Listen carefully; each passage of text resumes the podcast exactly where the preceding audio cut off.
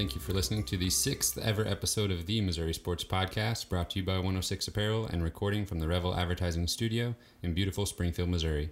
I'm one of your hosts, Cameron Albert, alongside my good friend and fellow Mizzou fan, Kyle DeVries. How you doing today, Kyle? I'm doing great because today we're going to be really honest about our feelings on the Colin Kaepernick situation. No, I'm just kidding. I'm great because Mizzou is 1 0.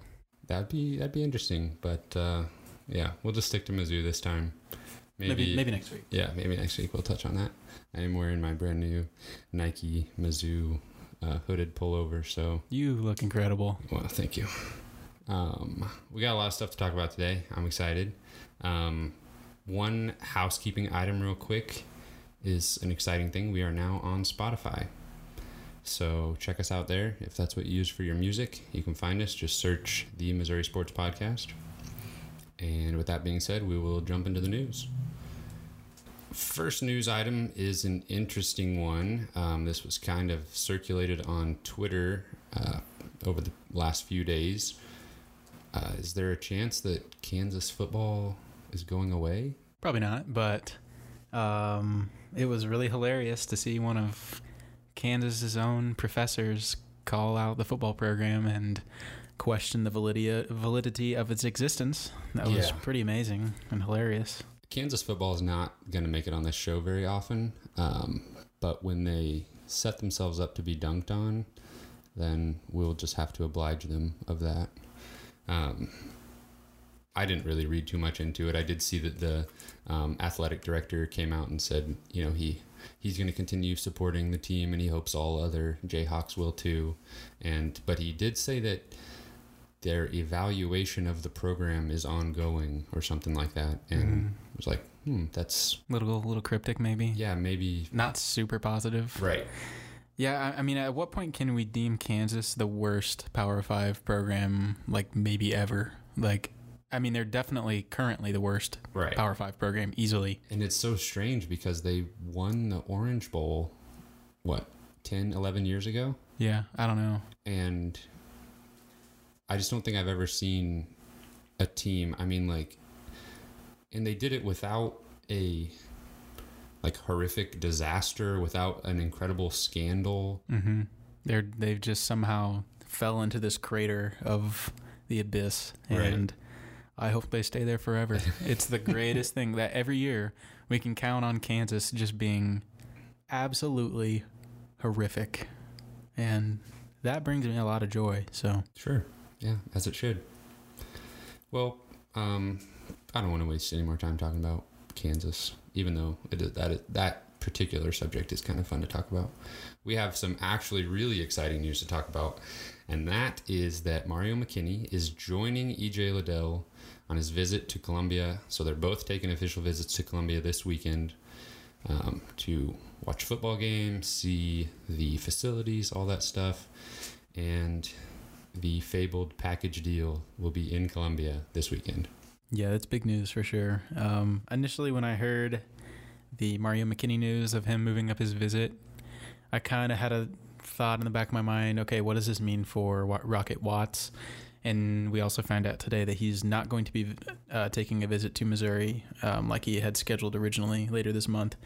So that's definitely some sad news. Um, but M- Mario McKinney is uh, is gonna fill that spot this this weekend, and I would not be surprised to see a commitment from him this weekend. Yeah, that would be really exciting. Rocket Watts was scheduled for September 22nd, um, but according to an article where he was talking about his recent Florida State visit, he said that the Missouri visit is no longer on his calendar. So that is a little disappointing because if you've been listening to this podcast, you know how much I liked him as a player. I still like him as a player, and he's I now I want him to be as far away from Missouri's schedule as possible. So Florida State, um, Michigan State, Louisville, those sound like fine destinations for him, in my opinion. But yeah, getting Mario and EJ together and not and basically the combo guard position for 2019 being Mario McKinney's to take, I think sets it up perfectly for him to commit sooner rather than later. I think I would be pretty surprised if he committed this weekend because I still think that they may try to do a joint visit to Kansas State, and Mario may look at VCU taking a visit there or some of these other schools that we've talked about. But, um, and I wouldn't fault him for wanting to take his time, but I think it's pretty obvious that by at the very latest, by the end of October, we're going to have commitments from pretty much everybody that Mizzou is interested in. And uh, Tray Jackson is another guy that, based on what I've kind of been reading and hearing from other people, they everybody that knows anything feels really good about him coming to Missouri. Um, yeah, I'm not sure if Mario McKinney commits this weekend, but I'm pretty sure that he's going to commit to Missouri at some point. And same for Tray Jackson, and we've talked about that in in past episodes. But I I think um, still getting a, a, class of, of McKinney, Tray Jackson, and EJ Liddell would be fantastic. I'd be super excited about that. And um, yeah, I mean, obviously, it'd be nice to have Rocket Watts, but I think Mario McKinney um, could be a pretty decent uh, prospect at the next level. And currently, this roster seems to be pretty strong in the guard department. So ball handling I, guards too. Yeah. I mean, mm-hmm. I'm not sure that we. In, yeah, yeah. I feel like I wouldn't be surprised if he locked down the starting point guard position. Not obviously not this season because he has to redshirt, but the, for the next for his junior and senior years, yep, that wouldn't definitely. surprise me at all. So. Um, having a guy that plays off the ball, I mean, that just makes sense. And yeah, and Mario's connection, being a St. Louis kid, you know, Cam Fletcher coming in as a Vashon teammate, all that kind of stuff that we've talked about before that would make him an appealing get for for Cuonzo. Mm-hmm. Yeah, I'd, I'd, like to see him him land at Mizzou for sure. Yeah, he would just be an exciting player. I mean, it would be I've there was a weird kind of little highlight tape um, on YouTube that I showed you, Kyle. That was like just a bunch of St. Louis area players just kind of got a pickup game together at a I think it was at Chaminade's gym, and that's on YouTube.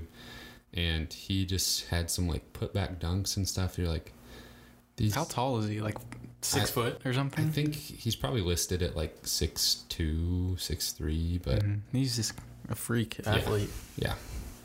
yeah. Um, so having that kind of like athleticism at the guard position would be awesome for years to come for Missouri. Mm-hmm. Um, yeah, it, it'll uh, it'll be fun to uh, to monitor that situation this weekend for sure. Hopefully, it doesn't just rain all weekend. I know oh, that I know. it's supposed to rain quite a bit with the tropical storm kind of coming in from the the Gulf, but um, hopefully they yeah, can. Hopefully, still... they see a good football game and yeah. maybe watch a practice, a basketball practice, or something like mm-hmm. that. But uh, yeah, I mean, especially now for EJ, I feel like I still expect him to take one or two more visits after this trip to Columbia, but um, we're going to see these guys picking schools pretty soon, and that's going to be super exciting. So stay tuned for that. We'll definitely be talking all about it when it happens. Uh, somebody that did pick a school on the football side of things was or no, he's about to. Um, CJ Boone is going to announce his commitment um, next a week from Saturday on September 15th, which is also his birthday. And uh, he recently re- released a top five of Mizzou, Minnesota, Purdue, Kentucky, and Indiana. Yeah, I think everybody feels pretty good about Mizzou on this one. Um, yeah, CJ Boone, quick, athletic receiver. Um, yeah, I'll keep bringing on the St. Louis guys. Right. I'll, I'll take them all yeah, he he's from or plays school ball with Parkway North. He's a three star wide receiver. So, yep. And speaking of uh, other St. Louis recruits, uh, Mizzou added Arvell Ferguson to the fold today. He is a uh, defensive lineman from Kirkwood, and from uh, from some reviews I've heard of him early in this season, he's been all over the field making some plays. Um, he's not a super highly rated prospect. I think he's like a basic three star recruit, but um, he's a guy that I've I've heard raving reviews about for sure. So um, high motor guy and seems like a really smart kid. So um, same thing. I'm happy to to keep that connection from St. Louis uh, moving to Mizzou. yeah, yeah, whether it's basketball or football, just keep making it happen because Yep. there's going to be Keep a going. lot of athletes coming out of St. Louis, and the more we have on our roster, that was another thing that I was going to bring up actually about basketball was another reason I wouldn't count Kansas State out completely is because they do have some St. Louis guys on their roster. A guy that Mhm. played for Vashon, Xavier Sneed. yeah, Xavier Sneed's there. Um, so, I mean, they kind of have a similar pitch to what Missouri offers, both of these guys, but I think Missouri, they have a similar pitch, but Missouri's is A little closer to home. and a lot, just a lot better situation for anybody that kind of wants to be the face of a program that represents their state and you know all that that's that stuff that Kansas State obviously can't offer. Mhm. But yeah, keep these uh, St. Louis guys coming to Columbia, and uh, coaching staffs will be very happy. And that's all I have for news. Um, so we'll jump into a, a little recap of Missouri's Week One win over UT Martin. They did exactly what we hoped they would do. They won fifty-one to fourteen. Um, I'll run through some stats real quick to set it up, and then we'll kind of give our thoughts. Um, Drew Lock had a nice day throwing the ball, 19 of 25 um, for 289 yards and four touchdowns. And that uh, yardage moved him into second place all time in Mizzou passing yards list. So he passed Brad Smith for second all time. Um, his favorite target of the day was Emmanuel Hall. He had a huge day. He had four receptions for 171 yards and two touchdowns. Another receiver that had an awesome day was Kam Scott. He uh, had an amazing touchdown catch and run, and some other freshmen had some some catches. So, what did you kind of think of the first team offense and what you saw from them? Yeah, the first team offense and defense, I thought both uh, looked very clean. They looked like they did exactly what the game plan was. They eh, they clearly didn't open the playbook much. Um, I think that we'll see similar stuff, but I don't think they got very creative on either side of the ball with some of the packages they were running, which is good. They definitely didn't need to because they were just just so far beyond UT Martin as athletically and and as size goes and everything. So. Uh, yeah, Drew Lock was very intentional about getting the ball to his playmaker Emmanuel Hall um, and getting some of these other guys involved. Um, Alberto really was not anywhere to be seen, but we just same thing, in just didn't really need him. Yeah, the tight ends in general were kind of quiet, but Mhm. yeah, so I th- I was really excited with the first team offense and defense. Um, they just did, like you said, exactly what we hoped for. Um, there was n- really from the first drive from both sides of the ball after we'd seen the offense and the defense Mhm. both uh, get a get a drive. I was very comfortable that this would not be a scary game like last year. right. So yeah, it was very encouraging. Um, they they just they looked like an SEC team against against an FCS team. Right. Yeah, that's exactly how it's supposed to look. And um, I mean, Drew Lock, the the offense in general, I think it looked pretty familiar. It looked a lot like last year's offense, except with a slower pace. They weren't really going 100 miles an hour. Yeah, they, I really liked that that Yeah. they slowed it down a little bit. they weren't trying to score as many points as possible. We we kind of talked about that. They they did still just kind of rely on the receiver's athleticism. Like uh, Drew, uh, Drew Lock was talking in a interview about how he was shocked when they used press coverage against Emmanuel Hall, and he was like, "Well, all right, I guess he'll just run past him, and I'll throw it to him." Yeah, he So- was like, if I, I wouldn't have done that if I were them, but Yeah. that's what they did. So Yeah.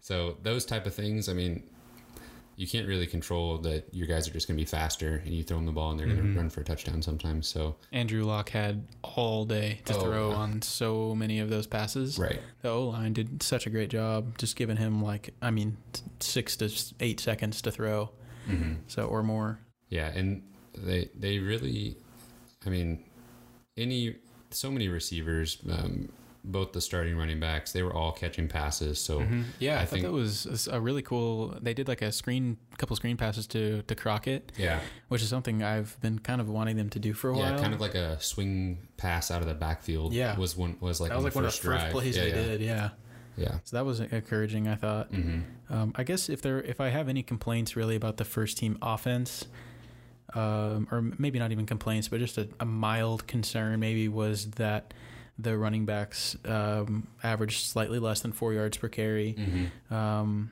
I, I'm not sure if that was uh, an O line problem. I don't know if just the holes weren't there and maybe they should have been. Or I noticed Rountree um, slipping and falling kind of a lot. I don't, I don't know if that's what was going on there, but uh, I guess I heard from someone that knows more about football than I do that that's kind of a common thing for running backs to do. Maybe whenever they see a hole, a big hole, and they get kind of excited about it, and then they just kind of, I don't know, kind of slip Mhm. up, and when whenever they see that hole, they try to get to it so fast that sometimes they can kind of help make them lose their balance. I don't know what was happening, but um, it, Yeah. it seemed like I saw that a few times from him, especially. And it just kind of seemed like the running backs never really found a rhythm. Right. Like the the running game never really got going like we're used to seeing. hmm And I, I do think that both of them looked good. Mhm. Like Rountree, especially, looked like he'd slimmed down maybe a little bit and was very quick. Hits the holes fast. His feet are so like he's so shifty for like being kind of a thicker guy. And I mean, the same thing with Crockett. I mean, he's enormous Yeah. and like his his shoulders are so broad, but and he's like we've talked about in the past. Kind of he kind of showed off some of the finesse that he's got. So Yeah. I thought they, I mean, they still looked very good, but I just didn't see them kind of get to that second level Right. very often. Yeah, there was one run that Rountree had in particular where he kind of like spun off a defender. Yeah, that was and awesome. If he could have just kept his balance there after that little spin, I think he could have run for another. There was only one other guy in front of him, and he had a blocker. Mm-hmm. So that was one where I was like, "Oh, maybe, you know, if he keeps his balance and stays on his feet, he might. That might have been a really special run, but." He still had, it was still a good run, but it could have been, you know, a little something special if he was able to stay on his feet there. Mm-hmm. Yeah, I'd, I'd definitely like to see them uh, break a couple more, maybe longer runs against Wyoming um, to show that they can, I don't know, get past the linebackers and Right. make some moves in space. Yeah, and maybe the hopefully the offensive line. I mean, uh, they don't. Their pass protection was like the best you could ever hope for. And I we were minus uh, Kevin Pendleton also. That's true, but uh, maybe they'll just kind of look at those rushing numbers and kind of maybe take it on themselves to focus in on the the run blocking a little bit yeah, more. I'm, I'm not worried. yeah, let's talk about that Kam Scott catch because that Mhm. was that was pretty much that would I would say the number one highlight of Oh, the yeah. of the whole game for sure. It puts a smile on my face just to think about it. To be completely honest, I I watched that pass and I was just like I was like laying on my couch at home and I just jumped up and I was like Oh, oh, like he just like jumped up and snagged it out of the air like it's just he looked so smooth and so athletic Mhm. doing it. I'm just like I'm not sure that I've seen a Missouri wide receiver look so athletic in a catch like that. I mean Yeah. I'm I loved his reaction afterwards too. He was Yeah. just like so pumped. He was Yeah. so happy to have made that play. First career catch ever. Mhm. I mean, can you imagine anything better than that? Right. I mean, literally, I don't think you can get Right. better than that. So, and he like stiff armed the guy, the second defender. Yeah. And man, yeah, that is uh, obviously a small sample size, but that is very promising. And it, Jalen Knox too. I mean, we've we've known both of those guys uh, coming into the season. I've, I've gotten great reviews from uh, from the team and the coaches. So. Mhm. Um, not not a surprise that they did well, but just to see how good they looked was was really encouraging. yeah, I mean, the freshman that played on offense, obviously, we talked about Scott Knox, Gicinto. He he caught balls. like a third down conversion, I Right. think, catch. Um, Tyler Badie, he looked good. He played. He was the primary back for pretty much the whole second half. Um, they they didn't. uh, None of them ran very much. Um, I want to say Rountree had like 14 carries, maybe 12 carries. Crockett had 10 or 12. Badie had 10. Which is what I probably would have wanted coming into Yeah. this game. Just kind of give them a few looks, get them back into uh, the speed of the game, but uh, don't want anybody having to carry it too much in Mhm. a game like that. And I think they'll probably do the same thing against Wyoming. They might kind of kind of alternate between guys uh, on different drives and stuff. Just to, I mean, maybe if somebody's got really got a groove going, they'll stick with them or something. But I think you'll see a similar approach going Yeah, because in, forward. in this first game, Crockett came out pretty much had the whole first drive Mm-hmm. to himself, and then Rountree came in had the whole second drive to himself, and then they kind of mixed it up a little bit more from there. But Yeah, and it was it was really good to see Crockett um, get a touchdown on that first drive, and I know we really missed him in the second half of last season. And he's just a guy I, I kind of fell in love with a couple years ago. Whenever he was going off his Oh, freshman yeah. year, it was just so fun to watch, and Kind Uh, of came I- out of nowhere. yeah, I mean, he, he kind of did, and I just I think he's got a lot of potential. So I was really happy to see him. Yeah, I thought it was good. crazy when I saw tweets saying that that was his first rushing touchdown in pretty much a year Mm-hmm. because his last one was against Missouri State last year and his first touchdown overall in almost a year because he had it in like week two or three or something like that, Mm-hmm. a, a receiving touchdown. But yeah, it's weird how Mhm. little we ended up missing him last year because Rountree was so effective, especially during that winning streak. He was dominant in several games, and we, we went and watched the Tennessee game, and he and Witter just took over that game. Mm-hmm. Yeah, a couple nice long runs, and Yeah, I remember against Idaho, he like absolutely trucked a dude. Also, Mhm. so yeah, I mean, obviously we know that Rountree is crazy talented too. So it's awesome that we can get both of those guys at the same time. yeah. Hopefully, we'll see a little bit more. I mean, the yardage numbers. I mean, it's kind of weird. We don't. It doesn't really matter how many yards they run for. I mean, when you're beating a team, fifty-one to fourteen, if you're any team you're playing, if they're kind of you know playing your playing their defense to stop your run, then take advantage of passing. And we have. That's why I feel like this offense could be special this year because all around there's not really a weak spot on the Mhm. entire offense.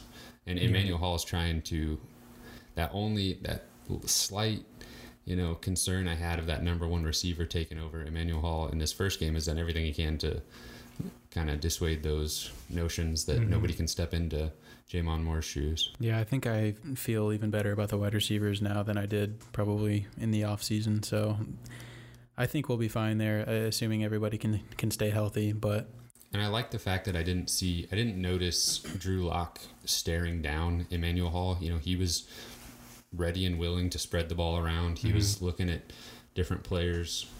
I could see him making progressions. One time he looked on that touchdown pass to Emmanuel Hall in the middle of the end zone. He looked at him. He was a little bit covered, but he knew that he was going to pull away from these defenders. So he just waited a second, then threw it to him, and it was Mhm. perfect. yep, that's the beauty of having forever to throw. That's true. yeah. Yeah, we can't expect that every game, but Yeah, uh, it hauls so fast though. So I don't know. Just throw it up to him, see what happens. mhm. But I, I thought uh, another interesting uh, thing from this game that we had questions about before was the backup quarterback situation. Mhm. Um, obviously, Taylor Powell kind of came out of nowhere. I know that in the, I guess, pre camp depth chart, he wasn't even in the top three guys. So to see him as the backup must mean that he had a pretty solid camp. So good to see that. Um, I thought he played really well um, coming in as a backup and kind of really the first time ever getting real game experience. Um, I know he had the, you know he had the nice long throw to Emmanuel Hall and to Jalen Knox he Pro Football Focus does those ratings uh, every week, and they rated Taylor Powell almost as high as Drew Lock, and so you know he Yeah, he was uh, efficient because he was very efficient. Yeah, he was four of nine, but had 105 yards, I think. So yeah, and he he just looked like comfortable back there. He, he's got a strong arm, and you know it's made some nice deep throws. So. Um, yeah, I thought he kind of made a statement, and then obviously Micah Wilson kind of came out and did his thing. Had Mhm. a nice big run of like 17 yards, I think. So, um, I, I think I, I think I like Powell being our second option. I think that if God forbid that situation came into play, I I, I mean, not going to go out and win a SEC East championship or anything, but I, I think that we'd be fine. right, but even something like maybe Lott gets hit hard and they just need to check on him for a drive. Right. I would feel okay with Powell coming in and Sure. being a quarterback. You Mhm. know, if that happens and you're bringing Micah Wilson in, I'm thinking, well, we're probably gonna run the ball every single play. Yeah, that's all he Or- does when yeah. he comes in. Pretty much, he doesn't throw a lot of passes Right. when he comes in. So that's something I kind of thought was weird last year when he would come in every once in a while. Like, can we see him throw the He's ball? He's super fast. Yeah, no doubt like, about that. we know he's can can run really well, and he Yeah, come into I I don't know if that's so- him or if that's the coaches saying we Yeah. prefer you not to throw. I, I really don't know because Powell came out with throwing, you Right. know. So I don't know. Yeah, I mean, he yeah, it wasn't like they didn't even really play much more conservatively when he first entered the game. They Mm-mm. just kept with the normal game Yeah. plan, the normal plays that they had been calling for Drew Lock is what it looked like. Mhm. Yeah, Emmanuel Hall was still out there, so they still had some of the ones on the field Mhm. whenever he came out there. So um, I don't know what they're going to do, and this is kind of a just a completely different topic, but I don't know what they're going to do next year. But um, if Ta- Taylor Powell is our guy, Um, I, I think I'd I'd be okay with that. I think Yeah. he's got a lot of potential and um, some someone we could be excited about. I, I definitely liked Drew Lock being pretty much the first offensive player taken out of the game. Yeah. There were at least, well, two games. Well, the loss to Auburn was another one where I was like, why is Drew Lock still in the game? Mm-hmm. And I think people that have been covering this team have kind of hinted at the fact that they think um, Heupel was purposefully leaving Drew Lock in a lot of games and, you know, still And he's a head coach now, so Right. uh, seems to have worked out right. for him. So that may be something where Derek Dooley just feels like he's comfortable with taking Drew Lock out Mhm. and basically playing him a half in this game. So Yep, I was completely okay with that as well. Yeah. He came in, got his got his stats, and and I guess get him out of there. This Right. isn't a close game whatsoever. Um, I thought overall the defense did really well too. Like you said, getting that first three and out on the first drive kind of set the tone where I was able to just when they that first time the punting unit came out, I just kind of relaxed a little Mhm. bit, take kind of side and just like, okay, this is Definitely. not going to be a repeat of last year. I'm pretty sure. Yep, I think this defense is going to be so much better than last year. Uh, obviously, so much returning talent, and Ryan Walters is kind of his first full, full off season to get everybody on on the same page, and everybody just raves about Ryan Walters and Mhm. just being such a smart guy and a strong mind and everything. So, I think that we'll see a ton of improvement on the on the defense this year, and I think we kind of knew that or or, or hoped that that would happen, but I, I think that after this first game, it, it kind of uh, helped me realize that these guys know what they're doing uh, more so than they did this time last year. Yeah, I wish there was a good way for me. I mean, like last year, Missouri State did not have a good season in their FCS season. So we kind of thought that, hey, maybe this quarterback that threw for 300 yards against Missouri is going to be, you know, lighten up the Yeah. Missouri Valley Conference, but he absolutely did not. mm Yeah, I kind of thought Missouri State, like, hey, they might actually be Yeah. decent. They had that one good um, wide receiver who ended Mhm. up, you know, I think maybe getting signed as a free agent to an NFL team after the year. So, they, I mean, they had a couple of talented guys, maybe, but I wish there was just an easier way to like compare Missouri State last year to UT Martin this year and like can we expect anything from this? Probably not, but I don't know. It just it was pretty close to best case scenario Alexander for me because they the defense they did give up that one really long pass Yeah. out to was that to the running back? Yeah, I think so. Maybe just like a wheel route or Yeah. something. But yeah, clearly a missed assignment there. I think uh, maybe a linebacker was supposed to pick that up or something and didn't. But And that running back is crazy fast, so maybe he just beat his guy. But yeah. um, that was the game was pretty much decided by that point anyway. So Mhm. Yeah, I think most of the second teamer, maybe even third teamers, were in there at that point. So I'm not too worried about about that. I don't think that that's something we should be concerned about mhm. uh, with like the normal ones on defense. Um, I think that maybe something I would have liked to see a little more was um, the defensive line maybe getting a little bit more penetration. Um, they they did really well on like run block, uh, run defense, and uh, uh, I think that UT Martin got the ball out really quickly though. So most of their passes were were very quick, and Mhm. they knew that Missouri was going to bring pressure. So, and I think that they only blitzed really all the linebackers on a couple plays. So, um, I'm not really worried about that right now. I I, I think uh, we'll, I think we'll be fine there. And Jordan Elliott did did get penetration a few times on, on a couple runs and stuff. So he Mhm. looked good. yeah, I was really impressed with the run defense, especially, and hopefully they can carry that over into week two because that's pretty much the only thing Wyoming can do. Um, anything else of note that we should talk about from week one? Yes, producer Cameron. Did you guys watch the game together? Uh, well, here's We the thing. did- we We sort of did. did. I didn't want to, you know, curse the team, and I don't. I didn't want to invade Kyle's privacy of his week one viewing experience. So I just waited until the game was not in doubt, and then I went over to Kyle's house. So we really only watched like one quarter together. So I'm not sure Yeah. that we can we can deem the curse over No. at this point. So I didn't want to risk it, but we were going over there anyway, and I was. And I, it's kind of a long story. Ideally, I didn't want to leave the house and be driving while the game was going on. Oh yeah, yeah. So we were going to leave at the right at the beginning of halftime, but for reasons I won't go into in case my wife listens to the podcast. uh, we did not leave as I expected, so I was watching some of the third quarter on my phone on the way there, and then we watched, you know, the rest of the third quarter, and then kind of flipped around to other bigger games that were on when for maybe the last half of the fourth quarter. But yeah, I don't call the curse broken, but uh, Noted. yeah, we'll we'll see when we have the courage to actually put that to the test again. All right. Well, we'll just move along to week two preview of a matchup with University of Wyoming Cowboys. They so far this year are one and one. They had a win on the road at New Mexico State, and then this past week lost to Washington State at home. Um, this is Missouri's first ever matchup with Wyoming, and the last time you may remember this, last time Mizzou played a Mountain West Conference was San Diego State in 2010. And that game is significant because of the Moe Miracle.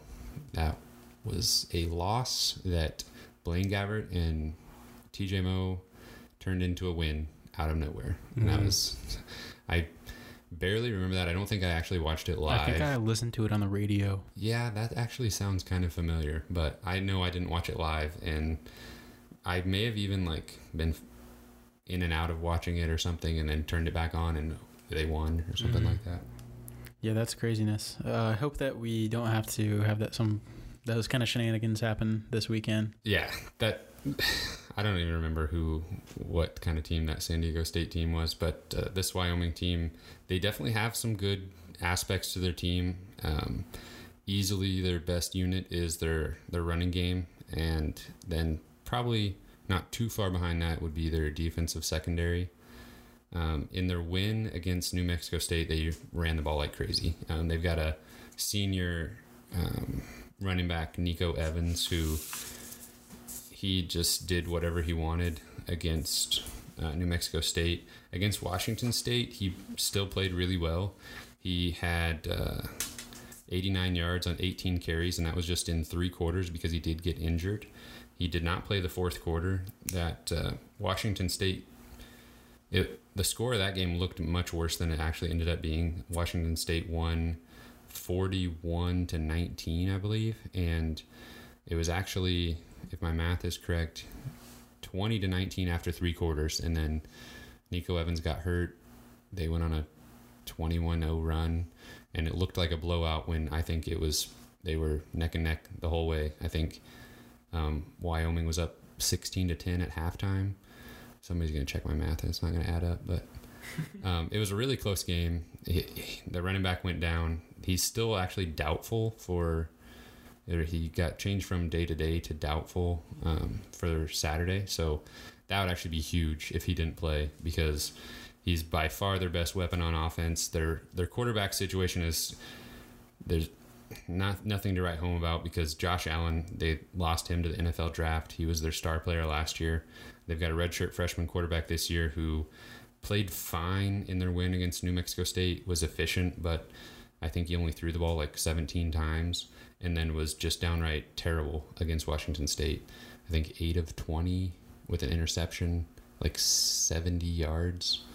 So Yeah, they definitely want to run the ball. There's no doubt about that. And I don't know what they're going to do without Evans, though. Um, like you said, like he just did anything he wanted against Washington State, and the second he went down, their team just, I don't know, went into a shell. I don't know. I, don't, I really don't know what happened, They- but they completely shut down. Um, so I really hope it's not one of those um, like Nick Chubb coming out parties like we had against Georgia a few years ago when Todd Gurley went down and we were like, oh, wow, this is amazing.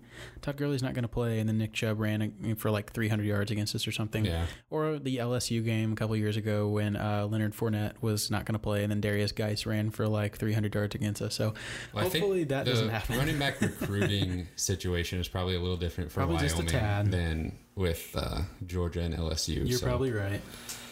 I doubt they have an all-American, you know, future NFL player ready to step up Mhm. if their starter goes down.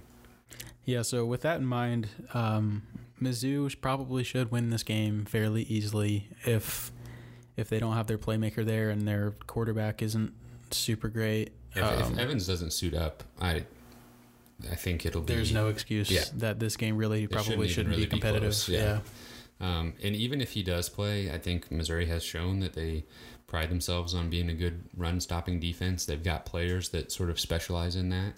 Um, Yeah, the the only other concern would be um, Wyoming's defense. I think that they've got a pretty stout defense, and they've got a couple guys in the secondary who um, are widely known for their talent and could have some NFL looks down the road. So um, that's Yeah, you were telling definitely me, uh, a concern. But Mike Leach had good things to say about them after that Yeah. game. yeah, Mike Leach specifically uh, talked about um, their safety. Um, I can't remember his name off the top of my head, um, but he, he mentioned him as as being an, an NFL type guy.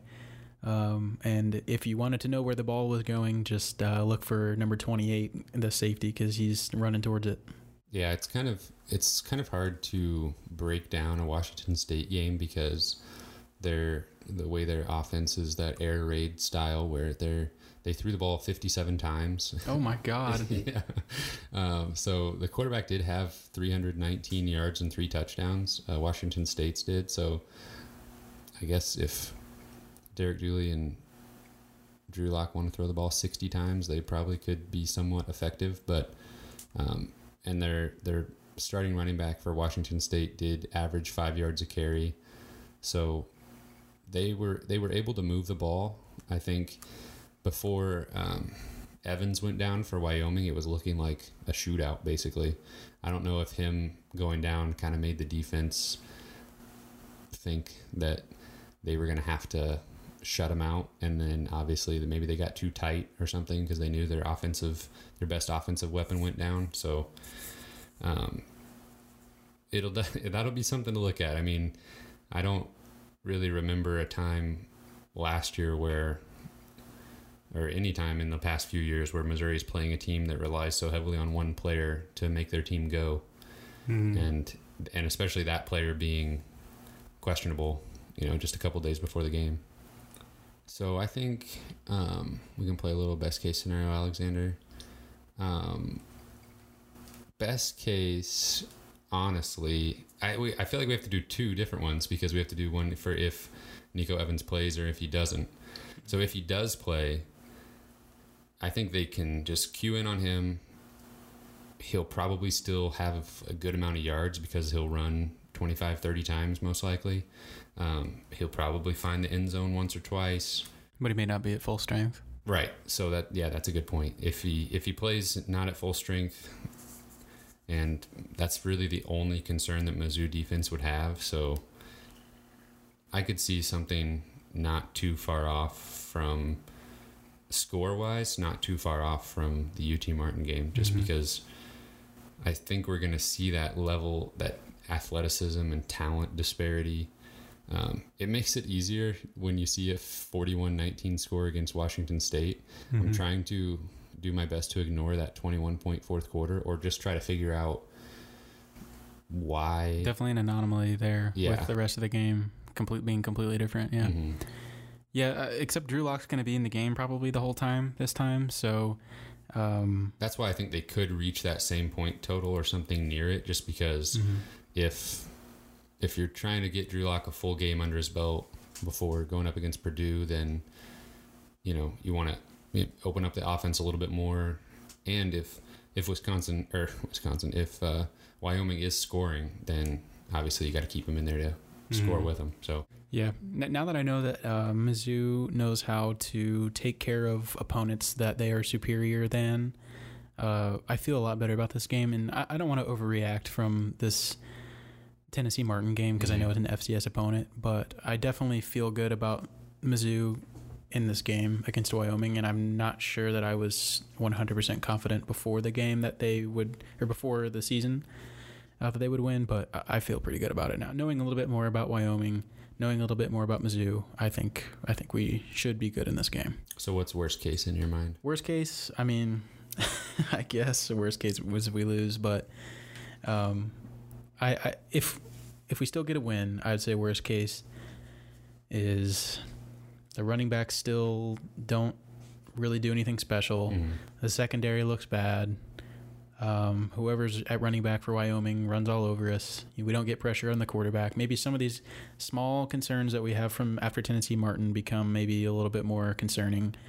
Um, but yeah, I I don't even know if I could see a loss in this game at this point. Yeah. If if uh, Evans does not play, Oh, sure. if he Yeah. does play, who knows? Right. If he doesn't play, then worst case is, yeah, They look bad in a win. right. Um, if he does play, they would.